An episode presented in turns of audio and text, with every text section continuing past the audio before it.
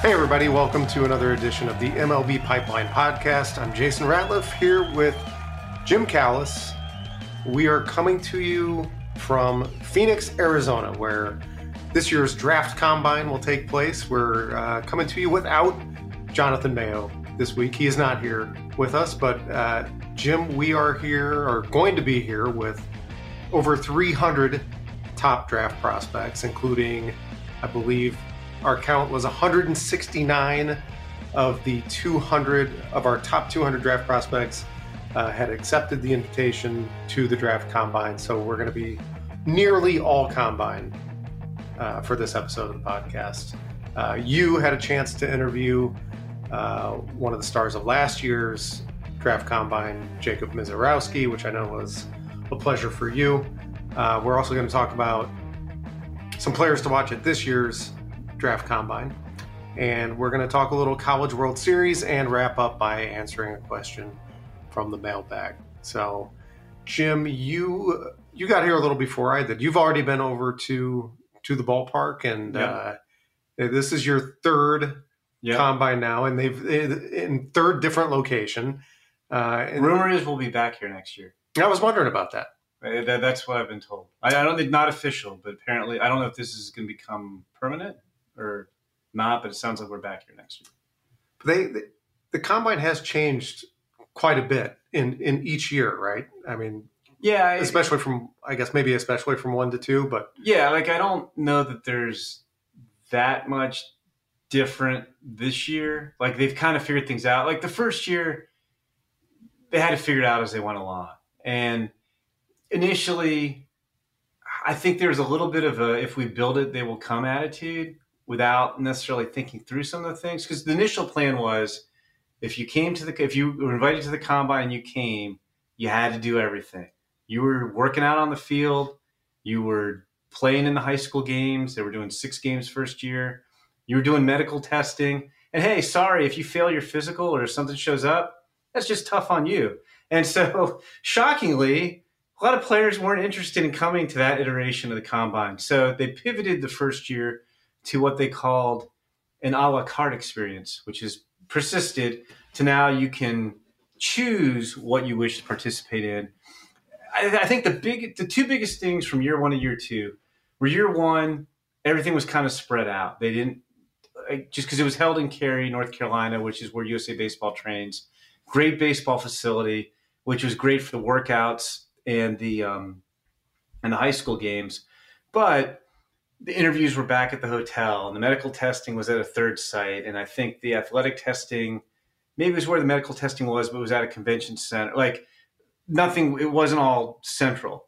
Last year in san diego the two biggest changes were one almost everything was at petco park. All the interviews they put teams each team had a suite at petco park and they you know so players could go to the park to do the workouts go to the park to do the interviews. I think about the only thing they did um, at the hotel I think in the they, I think they did the medical testing at the hotel, but they tried to have every, everything as much as they could in one place. So that was one thing, and then two, and this I think really helps spur attendance, and we've seen it again this year.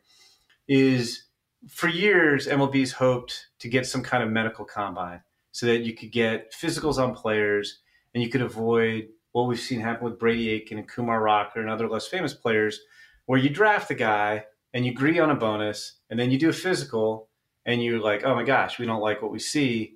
And now we try to renegotiate or not sign the player or whatever. And they came to the MLB and the union came to an agreement last year that if you took a physical at the combine, then you're guaranteed 75% of your assigned pick value based on your draft slot. And so lo and behold, they now gave the players an incentive because eh, it's actually it's a very good rule because if you you know, let's say you come, you do your physical to combine, and something shows up that scares half the teams but doesn't scare the other half, then you're probably gonna get drafted by one of the teams that's not scared. Like you, you you're getting drafted by a team that's willing to accept whatever they saw, as opposed to, hey, we didn't know about this, and now we we have to figure out what we're doing. So. You know, I think last year, uh, Bill Francis LB told me 75 or 80 percent of players did physicals. Um, and I think they're going to have majority guys who came here this year will do physicals. Some guys are coming pretty much to do a lot of top players come to do physicals and interviews and don't work out on the field. Um, but yeah, it, it's kind of grown, and they've. Uh, last year we did a six and a half hour broadcast on one of the days, and I think they decided that was a tad much. so we're doing two three hour broadcasts on MLB Network uh, this year. But um, I, I, do think as they continue, you know, I mean, it's come a long way. I think from year one to year three, and you now I think are getting a lot of people buying into it. You know, certainly more than they had, you know, when it started, and I think it's going to continue to grow. I mean, there are, you know, as you're talking about, there are a lot of different elements. There's the on field stuff, there's the medical stuff, there are the interviews, and it seems like they all kind of benefit different parties. I think as far as like a uh, public event, you know, an event that the public wants to see and that fans want to watch, they obviously want to see the on field performance. That's the most exciting part for the, the you know viewing public. So talk about that a little bit. What does that entail? Yeah. So, you know, and again, not everybody does everything, but, you know, for position players, you have the opportunity if you want take batting practice. They take infield and outfield. I think they clock guys making throws from the outfield. I guess from the infield too.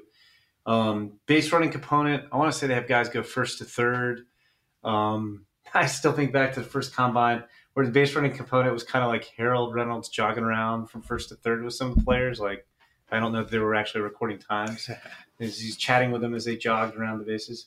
Um, uh, you know, pitchers throw a five minute bullpen session, and then this won't be televised. We televised some of it last year. They'll do athletic testing with like strength and conditioning and sprint speeds and shuttles and, and that type of stuff on uh, on Thursday this year. But um, yeah, you, you, mentioned interviews, Jason, and that's one thing that even though there's a little bit of a speed dating aspect to it, you know, it's not necessarily you know you get to spend two hours with a kid, but it's like twenty or twenty five minute interviews. Um, you know, there'll be you know five to ten officials from a team getting to meet the player, vice versa, and everybody I've talked to, you know, going back to year one in fact, in year one, everybody thought that was the best part of it was the interviews. Um, and I, every player I've ever talked to has enjoyed the interview process and getting to know teams. Every team I've talked to, I, yeah, I don't know if some of that's related to the pandemic. There was no face-to-face meeting with, with people in 2020, and I think it was very limited in 2021. Um, I, in fact, I, I want to say I think at the combine was the first face-to-face meetings teams had with players in quite a while at that 2021 combine, and I don't. I mean, you're not drafting a guy because he interviewed well, but I do know the Pirates have said that you know their interviews with with uh, Henry Davis, who wound up being the number one pick in 2021, helped kind of guide that process. You know, they felt even more comfortable taking him, and, and other teams, you know, like like Henry Davis, I think is a very direct, very competitive guy, and he impressed teams in that setting. So is every player here doing these type of interviews, or uh, do you know how that works? Or are the I don't clubs determining well, which well, players they want to talk to? Yeah, yeah. So here's what happens: is I don't know if every player is doing it, uh, and, and, and I don't think the player. I think the players can specify because, like, let's say, um, you know, Max Clark is here, and he's probably gonna go in the top five picks, and I can't imagine a scenario where Max Clark goes beyond the seventh pick. There's really no point in Max Clark talking to the Cubs who are picking 13th. So I don't think they're necessarily going to waste his time. Uh, you know, I don't know, like if the Cubs request Max Clark, if they, you know, I, you're not going to make the player talk to a team he doesn't think he needs to talk to. But I think most players do, not necessarily all of them. I do think the higher ranked guys will limit. Like when Termarr Johnson was in here last year, I think he talked to a select group of teams, but it's the same thing. There's no point in him talking to 15 teams. But there are some guys who will talk to, I think, probably more than half the teams. I do know um, I think sometimes if if the player hasn't been requested by a lot of teams, teams will be like, "Hey, you're interviewing this guy, so he, you know, feels like there's some teams interested in him." There's some of that going on too, but yeah, there's a lot of interviews. I think that go on pretty much every day. The people are out here. there's interviews going on for the most part. So uh, this year's group mentioned 169 of the players on our top 200 prospects list. Uh, now, not every one of them is expected to actually be here. Um, and several of the highest ranked players uh, are currently participating in the College World Series. Uh, so we're not likely to see them. And, you know, even if guys were to get eliminated early, uh, as has been the case with a couple teams now, is there any expectation that, that we would still see them here? Or I know there's there's a supplemental uh, combine that they can attend. Yeah, and which I didn't even realize existed. Like it, it's it's like a what it is essentially is it's medical testing. The supplemental combine. It's not like they're going to have um, like Stanford got eliminated today, so it's not like hey Tommy Troy, we're going to bring all thirty teams to you so you can interview with them and then you're going to work out for them type of thing. But now this, the supplemental combine is those players can still avail themselves of the medical testing if they want to, you know, take advantage of that guarantee. And I think they'll set up interviews via Zoom um, with them. I I do think there's a possibility. Like those guys weren't going to work out. Like Stanford just got eliminated today, um, and I guess Virginia got eliminated yesterday. Like I don't think. Like I guess if he wanted to, I, I don't know that Tommy Tommy Troy's going high enough the draft. I don't think Tommy Troy was going to necessarily take BP anyway. I'm sure if Tommy Troy wanted to get on a plane and come to Phoenix, they'd work him into a BP group and let him do that type of stuff. And you know, maybe those guys will come out and just knock off the physicals out here. You, know, I, I think they have that option if they want it. All right, we are going to talk about uh, some of the players that we're looking forward to seeing out here this year. Um, but before we do that, we want to turn back the clock to last year um, and we're going to talk to Brewers prospect Jacob Misiorowski, who, uh, Jim, I know you you like to take a little credit for the fact that wow. he uh, he uh, kind of blew up like he did at last year's combine. Well, I, he deserves the credit. I just suggested, well, I, I strongly suggested MLB Network that they should get like because not every they, they can't show every player doing everything on the field on TV. There's not enough time. So you know, they I, I want to say they had like six or eight pitchers who were going to pitch um, on camera, and so I did. I, have been fascinated by him since high school. First found out about him in 2020, and I was just like, you have to have this guy pitch on TV. He's going to throw 100 miles an hour. He's going to have great spin rates. He's going to have you know great metrics. You have to have him, and, and he did. And, you know, he he threw eight fastballs, the eight fastest pitches anybody threw last year at the combine. He averaged 99.8 miles an hour, topped out at like 107. The spin rates were off the charts. He threw two of the three hardest sliders. So he he made me look good. But like I like again, he'd been doing that all spring and really come on late. Um, and then it's getting like the combine's perfect for a guy like him, and, and he did take advantage of it. And he wound up going in the second round. And he signed for two point three five million dollars with the Brewers. And like I mean, people knew about him. I mean, the Brewers. It wasn't like the Brewers had never heard of Jacob Misiorowski and like, oh my God, what a great full-time workout. Here's $2.35 million. But I do think the way he performed, there may be some teams that weren't on him as much as other teams were, and it sparked interest. And so it kind of created more competition and demand for Jacob Misiorowski. So I think he's probably one of the biggest winners from the first two years of the combine. All right. Well, we are going to hear from Jacob Misiorowski as Jim had a chance to talk to him. Uh, that's coming up next on the MLB Pipeline Podcast.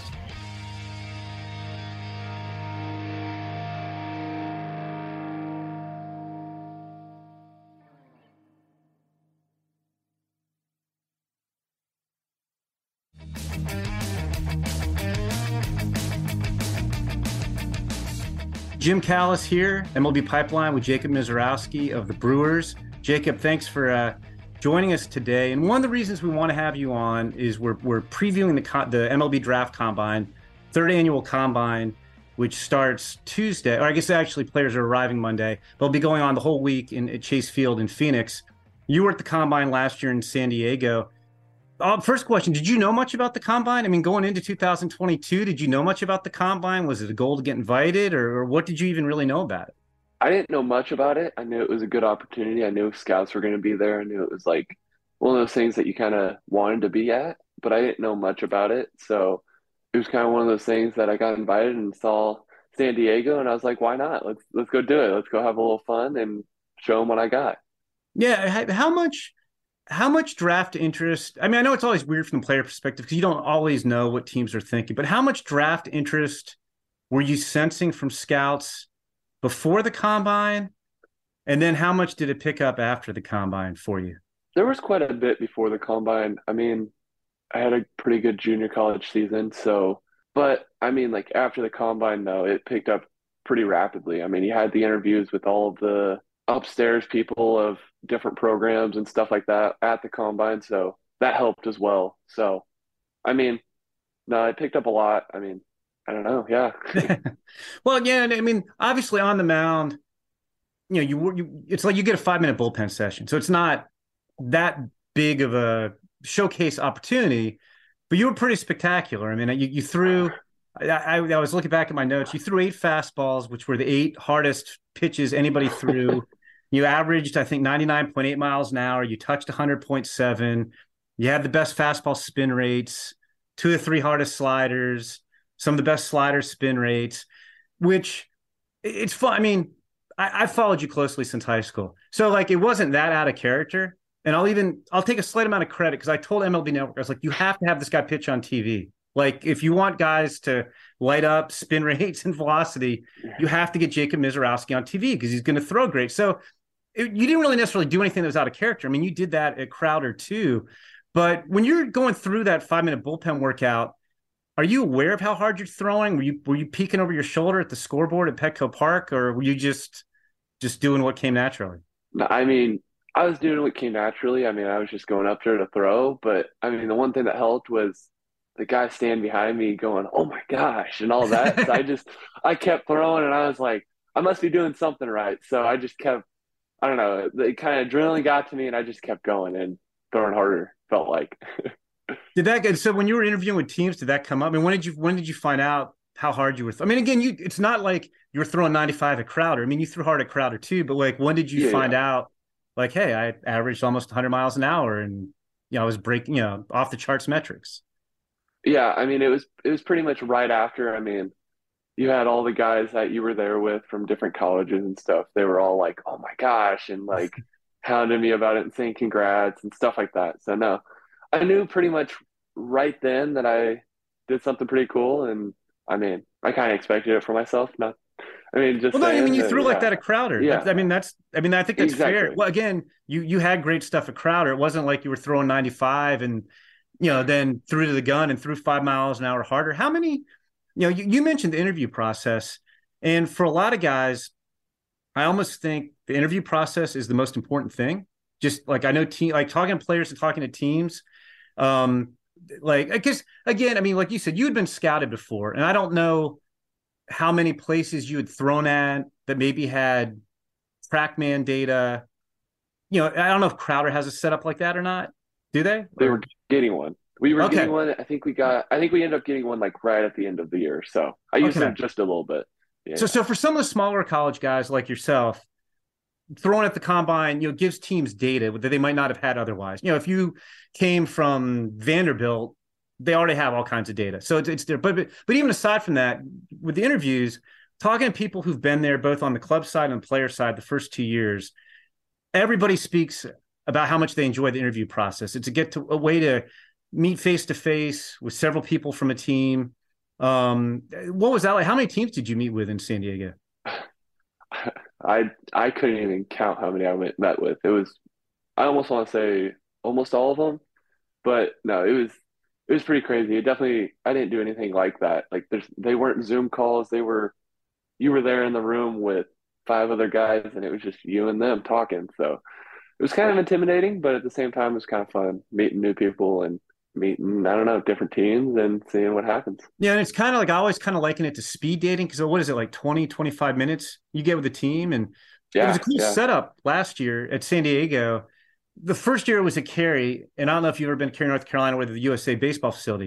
And it's yep. a great facility, but everything was in a different place. You had the games and the on-field stuff at the facility, and interviews at one hotel, and I think the medical stuff at this convention. It was all over the place. And last year, most of it, I guess, the medical stuff was back at the hotel, but all everything was at Petco Park, and they just had a team so cool in every suite. So you go interview with a team, and then you just walk over to another suite and interview with another team. What was what was the strangest thing you got asked in, in an interview? Oh. One of those. Oh gosh, I mean, I got asked like the most random questions. I mean, one of the crazier ones was someone asked me how many tennis balls can fit in a in an airplane, and I was just like, I was like, how does that apply to baseball? I was like, but no, nothing. I mean, that's probably the craziest one, but nothing, nothing crazy. It was gotcha, gotcha. I guess they're trying more to more of a funny, uh, how quick yeah. you think on your feet type of thing. Exactly. Yeah, more just trying to be funny and make me think. So no, nothing too crazy. Did you have any sense after the combine that the Brewers might draft you? Did you did you have any expectation where you might go in the draft after the combine? I mean, I had an idea that the Brewers were like in talks, but I didn't think. I don't know. I I didn't know. I yeah. to be honest, I, I knew nothing. So I mean, I had a few teams that I, I thought maybe that I was talking to a lot, like, but no, no one in particular. And then, so on draft day, second, you, know, you go in the second round to the Brewers. Were you expecting to go that early? I mean, you know, it was like I'd heard as early as like I'd heard a lot of talk with the Dodgers, who didn't pick mm-hmm. until 40 was their first pick. I'd heard the Dodgers a little bit, um, but you never really know. I mean, the flip side of it is, I think the Brewers for several years have taken like the top JUCO pitcher. Like like they took they took Ashby, who's obviously been in the big exactly. leagues. They took Antoine Kelly. They took Logan Henderson. I think you might have been like the fourth time in five years they took the first JUCO pitcher. So it wasn't that much of a. But how much of a did you know they were taking you when they did, or was that when you heard your name called? Were you like, oh wow, like?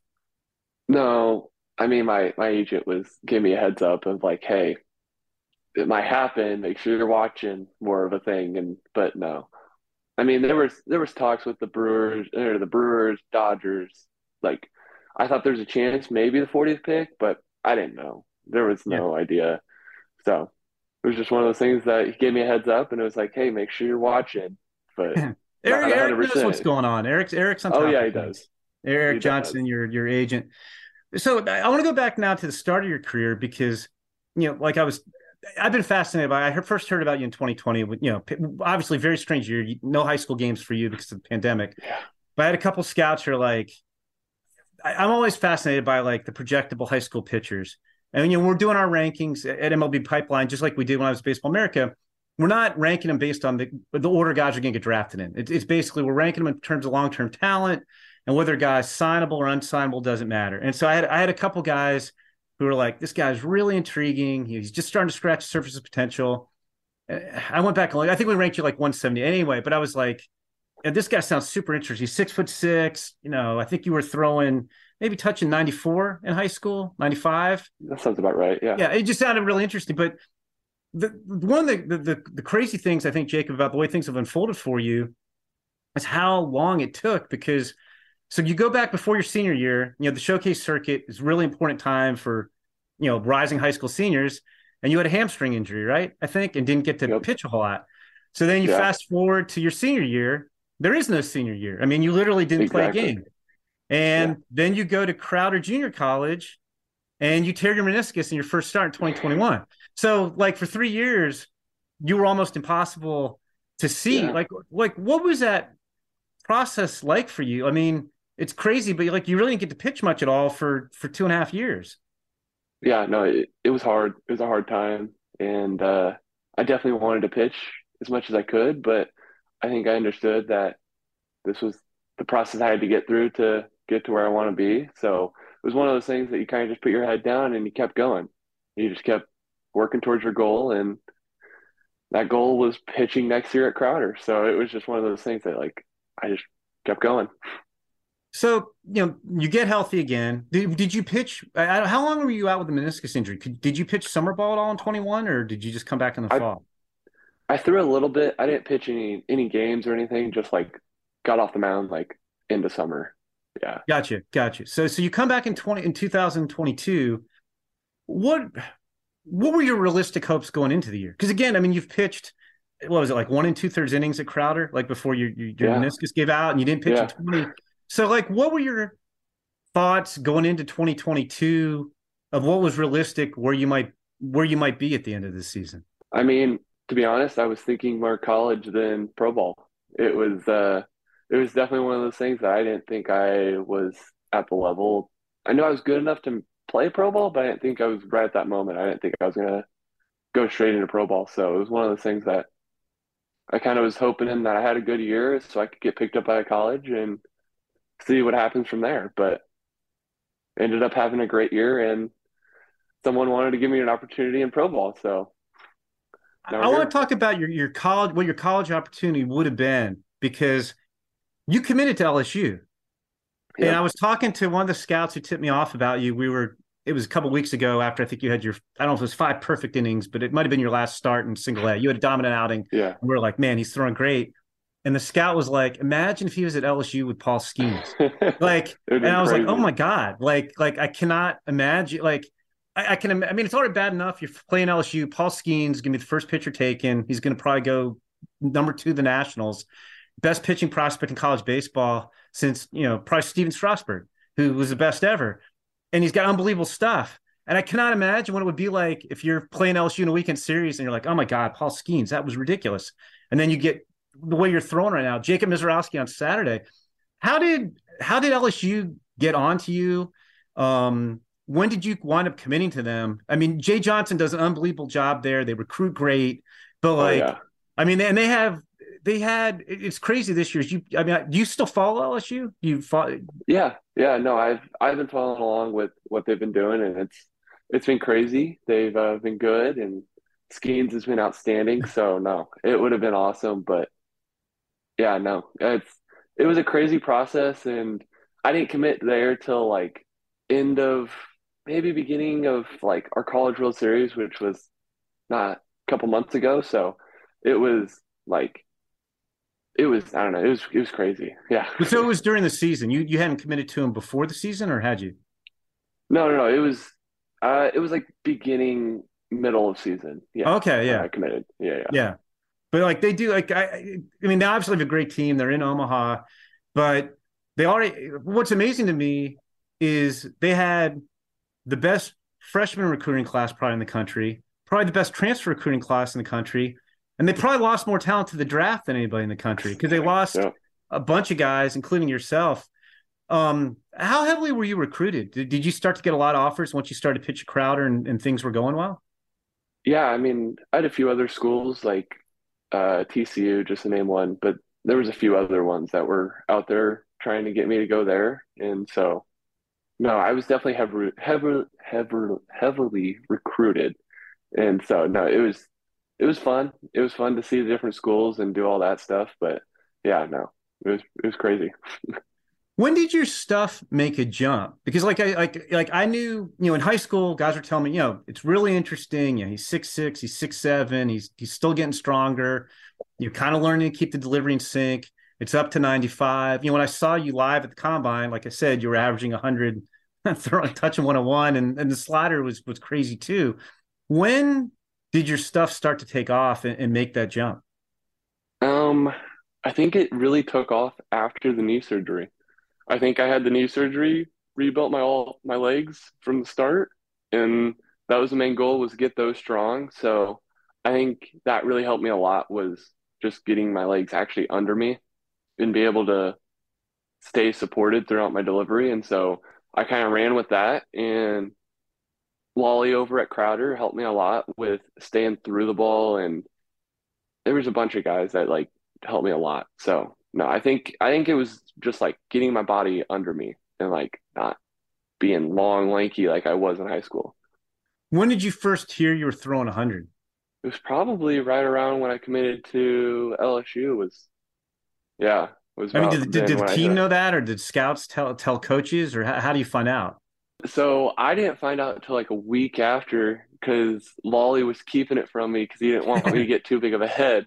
So yeah, so Lolly heard of that from scouts, and so I heard I ended up hearing it from a teammate that Lolly told, and so it was it was a funny story. But yeah, no, it was middle of the year, and teammate told me that I hit hundred. How hard has it been to harness your stuff? Like I know when you first came back last year, you were battling the strike zone a little bit at the beginning of the season, which again, pretty understandable because you really hadn't pitched in two and a half years. So, exactly. um, and then at the end of the year, it seemed like you were getting more dialed in. And then after you signed, the Brewers didn't have you pitch a whole lot, but I think you walked something like seven an inning and two thirds, like in a brief outing or two. But this year, yeah. you, have been throwing more strikes. How how hard has it been to harness your stuff, and and how comfortable do you feel with your control and command right now? Um, it's been it's been difficult to hone in everything. And but the Brewers have helped so much. I mean, with all the technology and stuff that they've offered me with like TrackMan, Rapsodo, I mean, Edgertronics, just different things like that, and just like the coaches. I mean, that was the, another big thing was just like the guys like just being there to tell me what they're seeing and give me the feedback that I need to perform like I wanted to. What you know, in terms of your pitch mix, uh, it's always interesting to me when guys break into pro ball, like like yeah, as we've discussed. I mean, you have a really special fastball because I mean, besides the velocity, I mean, there the spin on it and your size, you're six six, six seven. You get really good extension. Or I mean, all the metrics on top of the velocity. It's like a crazy, crazy fastball. And the slider is a really hard slider with a lot of life and a lot of movement. But you know, when you get a pro ball, sometimes teams want you to work on the secondary pitches because it's almost too easy to dominate with those. Like what what is your pitch mix right now? Are they are the Brewers telling you we know the fastball slider are really good, but we want you to maybe throw them a little bit less and work on other pitches? What what's kind of on your developmental list right now that the Brewers have given you? So I wouldn't say that they're telling me to throw it less. They're actually telling me to throw it more, but they're saying to throw in the other things, yes, too. So I'm throwing throwing a four seam fastball and the slider, and then I've had a curveball since high school, and it actually gets mixed up quite a bit by scouts saying that it's a slider, but I do have a curveball in there too. So that's been there too, and that's like the Brewers have been really big on that, on me throwing that, and they've ranked it highly in all of our stuff. And so, but I throw a changeup in there too. That's been probably the biggest focus in the off season and coming into this year was getting the changeup to where I want it to be. So it's getting so much better, and uh, yeah, I know it's getting it's getting pretty close to being like game ready. So what uh, what what kind of action do you get in the changeup? Is it fade or is it tumble? I mean, what, how hard are you trying to throw it? Um, so I'm actually throwing it about 95 right now, which most guys would not consider that a changeup, but it's getting the life that I want and it's going more arm side. And so that's been what I'm looking for was the like kind of fall and going arm side with it. So it's it's been working pretty decently. I'm getting rollovers. I mean, nothing too crazy. A few swing and misses, but nothing nothing too crazy. And I mean, you're having a lot of success right now. I mean, it's I, don't think I've seen too many guys with a 56 strikeouts and 12 hits allowed too often in the minor leagues. yeah. It's go, it's going pretty good with you. I think there's there's 15 walks and about 35 innings pitched. Uh, what has been the hardest part of, of adjusting to pro ball? Obviously, you're having a lot of success, but what's what's been the most difficult part of getting used to pro ball? The hitters. The hitters are so much better than junior college. I mean, I'm not saying anything against my junior college teammates. They're good, but these guys are just that much older and like they know where the strike zone is. And if you put it on the corner, they're going to just take it because they just think it's a 50 50 shot that it's a ball. And so that, that's probably been the craziest thing was fighting them and actually throwing in the zone now. And so I think that's been one of the things that's helped me the most was I actually realized that I got to do this to get these guys out. And so I've always just put it where they have a shot to hit it and just telling them good luck. Yeah. Who, who's been the best hitter you've faced so far? Does anybody in particular stand out? Um, my first week in high A, we played Detroit and there was Jace, Jace Jung. yeah, Jace Jung was her first round pick yeah. last year. Yeah, yeah, he's good. He's probably been one of the best. And then there was a uh, oh, there was a big bat from Kannapolis that played Mississippi State. I can't think of his name. Hmm. Uh, I can't I can't think of him. But yeah, no, that's probably he's been one of the better ones. So. Gotcha. Gotcha. Well, I, I don't. I'm not giving anything away because I don't. I honestly don't know. But like, it's possible we may see you facing some pretty good hitters in the futures game with the way this is going. So I hope we, I hope we get yeah, to see hopefully. you in Seattle.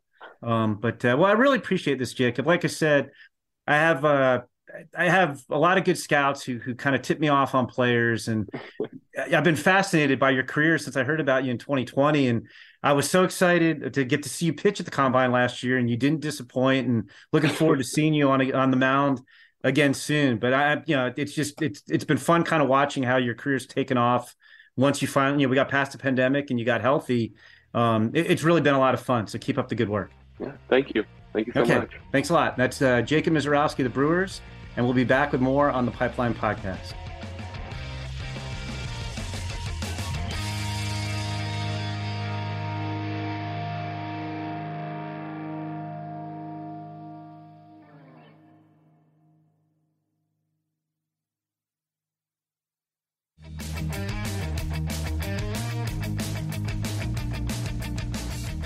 Back to the MLB Pipeline Podcast. Jason Ratliff here with Jim Callis, coming to you from Phoenix, Arizona, home of the MLB Draft Combine. Just heard from Jacob Misiorowski. Thanks very much for uh, joining us. And Jim, he's just one of several success stories from the Combine. Um, going back to the first one, and it, it's kind of funny to look back now. Uh, you know, this was just two years ago, and a guy who was maybe the biggest success story of that first combine. Uh, we've seen him seen him in the big leagues now. Yeah, it was Mason Miller. You know, and again, I mean, he was on scouts' radar, but you know, he pitched to Gardner Webb, which is in a you know powerhouse or power conference program, and he was the most impressive pitcher of the guys who threw uh, the first year. And I mean, injuries contributed to a little bit, but he pitched less than 30 innings in the minors before he got to the big leagues with Oakland. Um, he's won, and it's funny at the time I guess didn't really think about it as much, and he wound up being kind of unsignable. But Tommy White, the first combine, was a bat over athleticism high school guy, and those guys almost always wind up going to college because you want to see that the bat plays at a higher level since you're betting solely on the bat. But at the first combine, like every time they measured exit velocities, Tommy White had by far the best exit velocities among any of the high school players and he had the highest exit. There were only two. I think it was Alex Binelas and Denzel Clark, the only college guys who did more than him. And and so Tommy White, you know, didn't sign. Goes to NC State as a freshman, hits 27 homers. Um, Tommy tanks, and he transfers to LSU, and he's playing in the College World Series right now. He's hit 22 more this year, and my guess is he'll probably be back at the combine. You know, next year it'll be interesting because we'll. I don't know if well I mean, I guess it's possible we could have had junior, senior. We may have had a repeat combine guy. I don't know if MLB's tracked that. I don't know what the answer to that is. But we could. We probably will have Tommy White back at the combine next year as one of the top power hitters in the draft. And then, you know, even last year, you know, Connor Prielipp was a guy who was coming off Tommy John surgery, didn't pitch during the year at Alabama, pitched one bullpen workout before the SEC tournament, and it was raining. And it, I mean, nobody held against him, but he wasn't in peak form and he came out and he threw well at the combine. I mean, just for five minutes, but you know, in the bullpen session, showed everybody, hey, the slider, which was his trademark pitch, was all the way back, and he wound up signing for I want to say 1.85 million um, with the Twins, or maybe it was 1.825 million with the Twins in the second round. So there's been a number of of players who who have done well. All right, so let's look ahead now. I know you did a story where you uh, put together 10 names to watch at, at this year's combine for various reasons. And this is just on field guys. Yeah, yeah just guys participating on field. Uh, now, we're not going to go in depth on all 10 of these, but just to rattle them off quickly Kemp Alderman, outfielder from Mississippi, who's number 62 on the top 200 prospects list. Homer Bush Jr., Grand Canyon outfielder, who's number 94. Grant Gray, outfielder from Norco High School in California, number 129. George Klassen, right-hander from Minnesota. One, who I ran into in the elevator when I checked into the hotel. So. Did you tell him that uh, you put him on this list? I told him I was looking forward to him throwing. Elevator pitch. I didn't want. To, I didn't want to put, put, too much pressure on. I just said I was looking forward to seeing him throw. So uh, Hunter Owen, lefty from Vanderbilt, number sixty-four on the top two hundred prospects list. Tai Peete, uh, Trinity Christian High School in Sharpsburg, Georgia, is number fifty-three. Duce Robinson, uh, outfielder from Pinnacle High School here in Phoenix, is not ranked. And then Sammy Stafura, a shortstop uh, from New York, number 86. George Wolkow of Downers Grove in Illinois, number 68. And Nazzan Zanetello from CBC High School in St. Louis is number 52. So, Jim, let's let's focus on a few of these guys. I know you're you're obviously uh, excited to see all of them, but uh, let's pick out a few here. Yeah, well, the guy who you know, again, it, it's it's a small sample size, but a guy who I think this week is maybe more important than most, or than most of the guys here, is Hunter Owen of Vanderbilt. He kind of established himself as the best lefty, best college lefty in the draft, and he you know he missed he had missed some time last year with kind of unspecified what exactly it was. I think he missed five weeks last year. This was his first season as a starter, and then he he missed for the last eight weeks of the season. Um, now he's going to throw a bullpen on Wednesday. He's going to do a medical exam, and I think if he you know throws well, you know again it's for five minutes, but if he if he looks like he's got you know his mid nineties fastball, mid eighties slider, and the medical checks out, he might be the first college lefty taken still. So I think he's got you know it's weird like a lot of these college guys especially who you scouted for you know 14 weeks during the regular season, the conference tournament, and playoffs like don't necessarily have a lot to prove here, which is why a lot of the top top guys, you know, aren't going to take the field. But Hunter Owen does have something to prove, you know, probably more than most guys who you know were in a power conference on, on a quality team. So he he's one. I think a guy, you know, the guy who's probably been seen less than almost anybody here is Duce Robinson, you know, the local guy from Phoenix, who he's better known for his football exploits. He's the top tight end recruit in the country. He's five star athlete um, committed to Southern Cal, and he never he's Pinnacle High School is his local high school. He never played for them in four years. He, he went to the area code games last year, um, showed off some impressive power. He's 6'6", 225. He, he moves really well for a guy that big, um, but he just hasn't been seen in baseball setting that much. Um, you're not going to get him to give up football. Um, he, he's going to be playing tight end at Southern Cal but I think he he's open to one of these two sport deals where he's a professional baseball player and a college football player. And you know, somebody might say if you're listening to this, like, well, you know, if he's going to go play football, why would you pay him to play baseball? What you're doing is you're locking up his rights. You know, eh, if you if you can, you know, and then if down the road he wants to be full time baseball player, like he doesn't re-enter the draft, you have him, and, and like there would be, I, I, I mean, I don't know, you know, how he fits into various teams' bonus pools, but I bet there will be teams interested in doing something like that. Um, you know, like Jake Locker, who wound up not being a very good NFL quarterback and never really did much baseball wise. The Angels did that with him, and teams would have loved to do that with Kyler Murray coming out of high school, but he pulled out of the draft. Um, so, so he's interesting. I, I, and he's just a guy who, you know, in this setting, like workout setting, I'm sure he's going to hit the ball very hard and very far and wow everybody with his combination of strength and speed. So he's he's super interesting. And then uh, the aforementioned uh, George Klassen, who I met on the elevator, he's fascinating. You know, he you know hasn't had a whole lot of success in Minnesota. He Tommy John surgery in 2021, and he's never really thrown consistent strikes. But I think you can like build the narrative that he hasn't pitched a whole lot either, and he needs more experience, and his better days are ahead.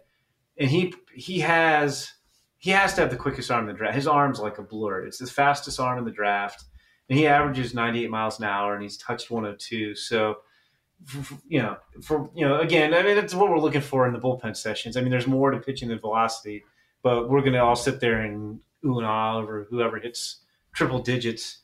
Um, and so I think he has a chance to throw the hardest. And I didn't even cite him in the article, but Sam Knowlton, who's a guy who's had injury issues at South Alabama who I also met in an elevator, is also capable of throwing 100 miles an hour. So we'll see. We'll see who else uh, out here can light up the radar gun that I'm going to run into in the in the elevator. They're only letting people who could throw 100 miles an hour on, on that elevator. Yeah, well, it's funny because because uh, as an aside, so I'm t- as you know. Well, I guess I'll reveal Is my, this your, my, your 20 face recognition? Yeah, I'm like terrible at like recognizing faces, and obviously I haven't met most of these players before, but it's terrible with like scouts and baseball officials, events like this, like try to surreptitiously glance at the name tag. I'm just awful with faces. Anyway, um, with the college, with the guys at the combine, the college guys are all wearing like college T-shirts. So it's like George Klassen had a Gophers backpack. So I was like, "Are you George Klassen?" Like, so I, I recognized him. And so same thing with Sam Knowlton was wearing a South Alabama, and I was like, "Are you Sam Knowlton?" I knew he was big and tall. So there's a guy wearing a, a Middle Tennessee State Sure. And there's two interesting pitchers who are both probably going to make our top 250 when we expand. And I should know their heights off the top of my head, but I don't. And so maybe one guy's bigger than the other. But it's Eriq Swan, who throws really, really hard. And Jan Hammond doesn't throw as hard, but has much more control and has a really good curveball. And so I was like, Are you Eric, Eriq Swan? And he's like, No, Jan Hammond. And I was like, Ah, like a 50 50 chance. Yeah, because I think, I'm pretty sure Eriq Swan's here too. Um, so anyway, Um, I, I, I, I, was cheating and recognizing players by by what uh, by what t-shirts they were wearing. Yeah. backpacks. All right. Well, the the draft combine is going on uh, all week this week, and we got three hour blocks on MLB Network on Tuesday and Wednesday. So depending on when you're hearing this podcast, you have a chance to catch some of that action on uh, on the network, and of course, we'll be covering it uh, all week on MLB.com/pipeline. So keep an eye out there. All right, College World Series. Uh, we're a couple days in. Uh, it's been great. I mean, we were we were looking forward to this just based on all of the top tier uh, draft prospects that are involved. A lot of really good programs involved. Um, I mean, Jim, you you said something before we came on air here about this being perhaps the most talent laden College World Series ever.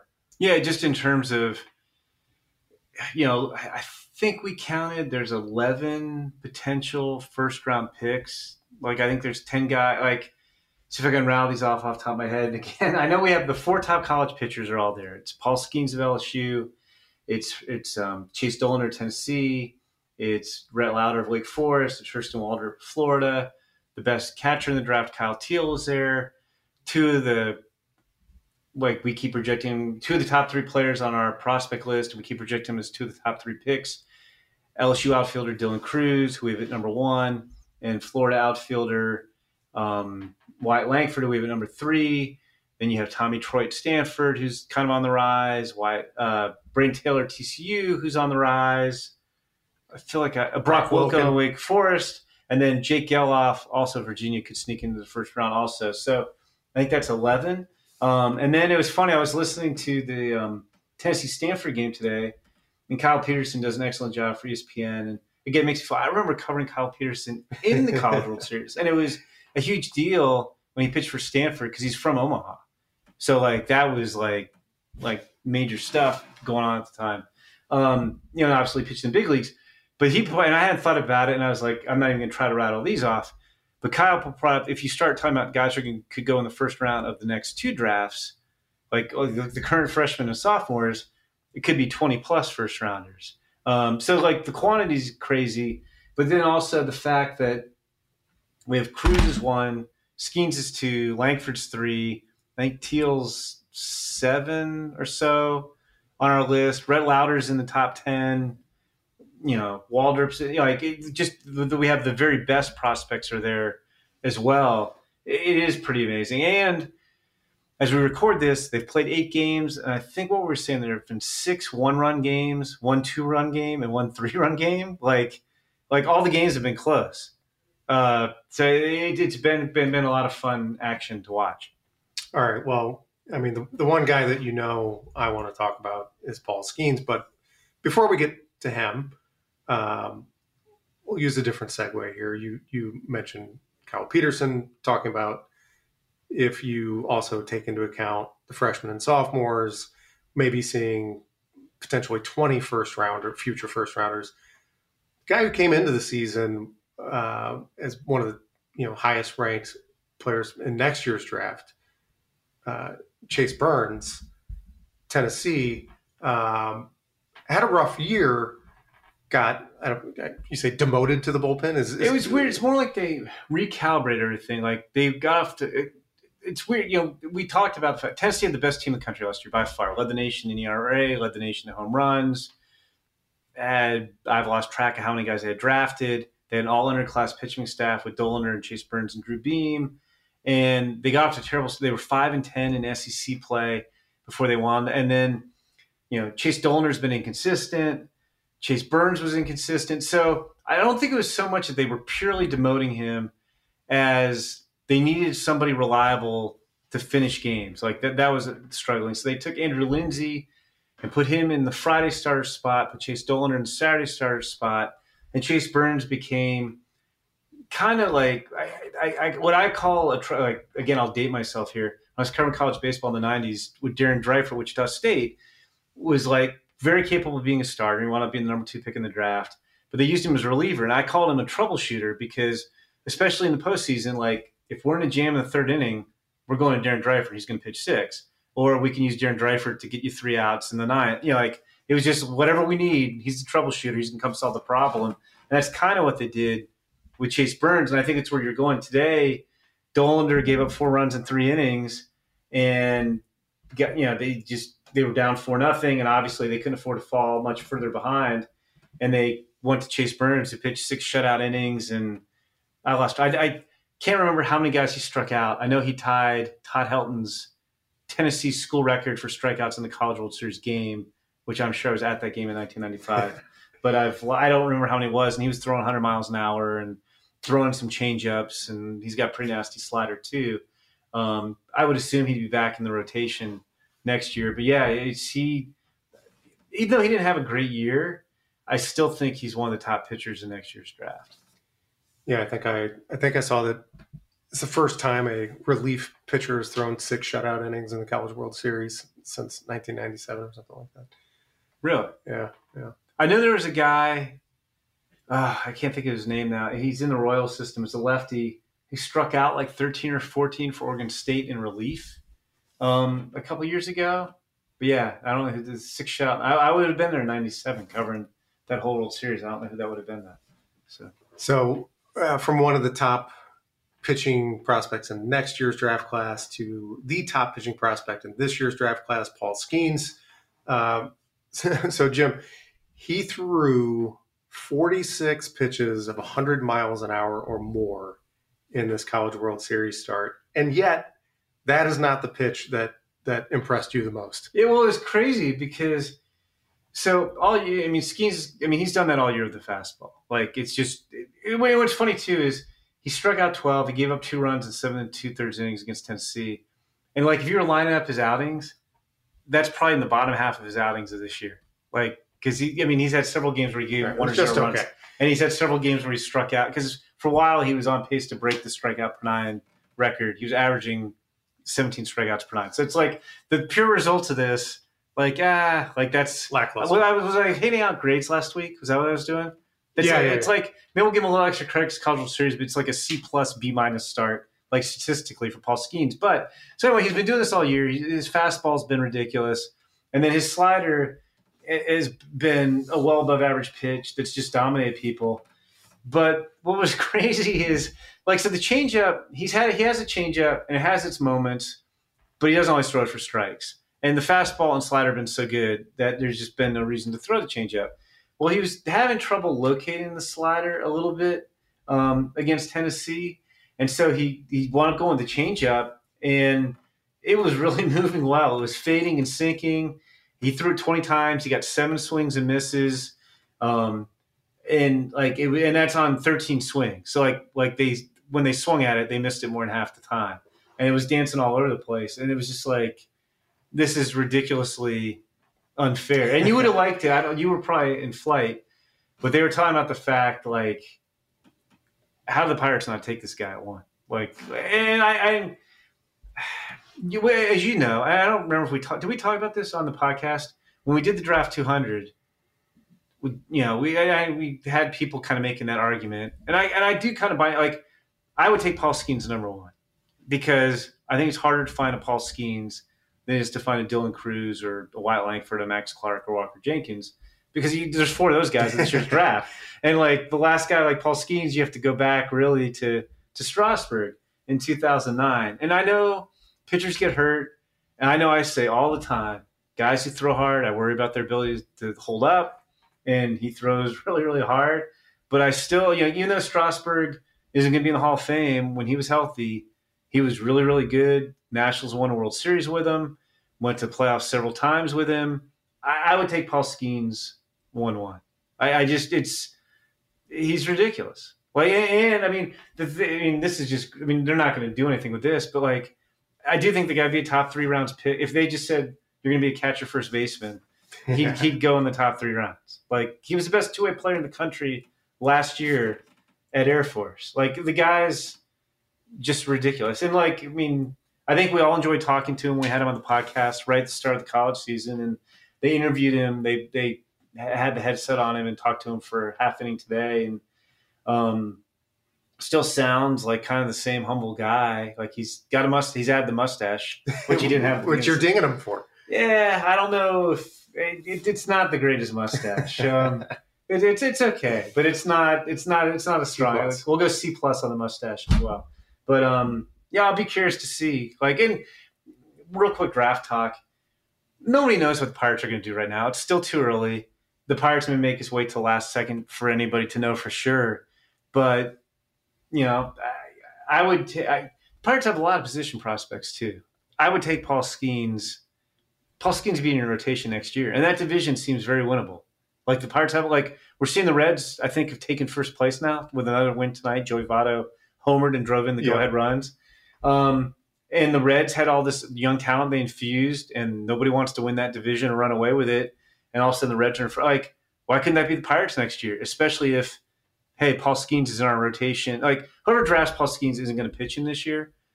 Let him make a few starts, and then he's up in your rotation. Do the Strasburg thing. Wasn't Strasburg in the big leagues by June Yeah. or so?